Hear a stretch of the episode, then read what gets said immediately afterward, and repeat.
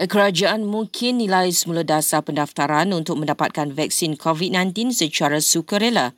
Menurut Menteri Penyelarasi Imunisasi COVID-19 Kebangsaan Kari Jamaluddin, ia bagi menjamin imuniti kelompok terhadap wabak itu dapat dicapai.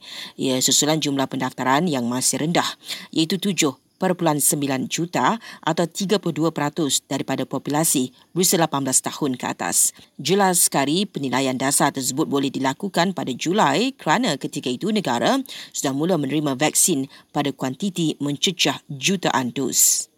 Sementara itu, keedah pencegahan dan pengawalan wabak COVID-19 perlu dipertingkatkan jika kadar kebolehjangkitan melebihi 1.2.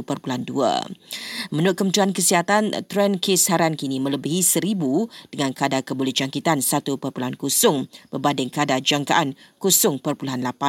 Semalam, 1,070 kes baru dicatatkan di seluruh negara dan tujuh pesakit meninggal dunia.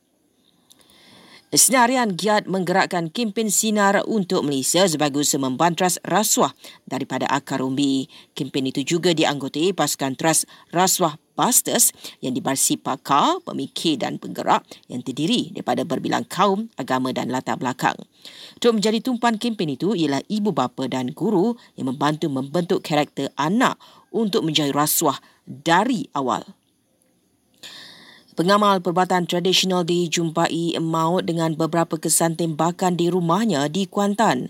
Polis Pahang tidak menolak kemungkinan kejadian bermotifkan dendam dan sedang giat memburu suspek. Dan polis sudah mengambil keterangan Nilofa dan Haris berhubung majlis perkahwinan mereka yang didakwa melanggar SOP PKP.